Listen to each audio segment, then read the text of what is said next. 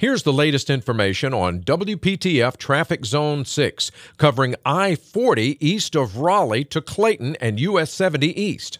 Eastbound 40 starting to bog down from Rock Quarry Road through Jones Sausage Road.